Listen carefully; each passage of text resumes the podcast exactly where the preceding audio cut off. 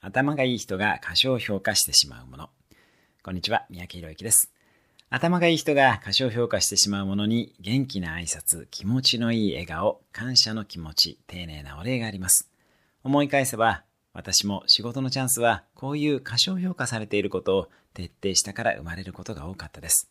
逆に、これらを徹底できていない人は、自分より頭が悪い人がチャンスをつかむのを見て、なんであいつがと不満を持ってしまいます。そして評価する側が無能だと騒いでしまう。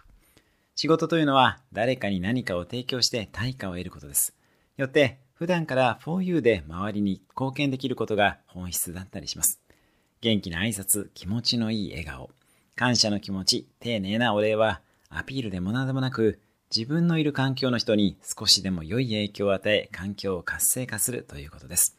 新入社員でもリーダーでもとても大切なことですね。元気な挨拶などは能力に関係なくできます。新入社員にとってはとても大切な仕事ですし、お礼も最優先すべき事項です。人と会ったら帰りがけの移動中にすぐお礼をする。そういう当たり前のことをできる人がやはり美しいですね。以上です。それではまた、毎日1分で人生は変わる三宅宏之でした。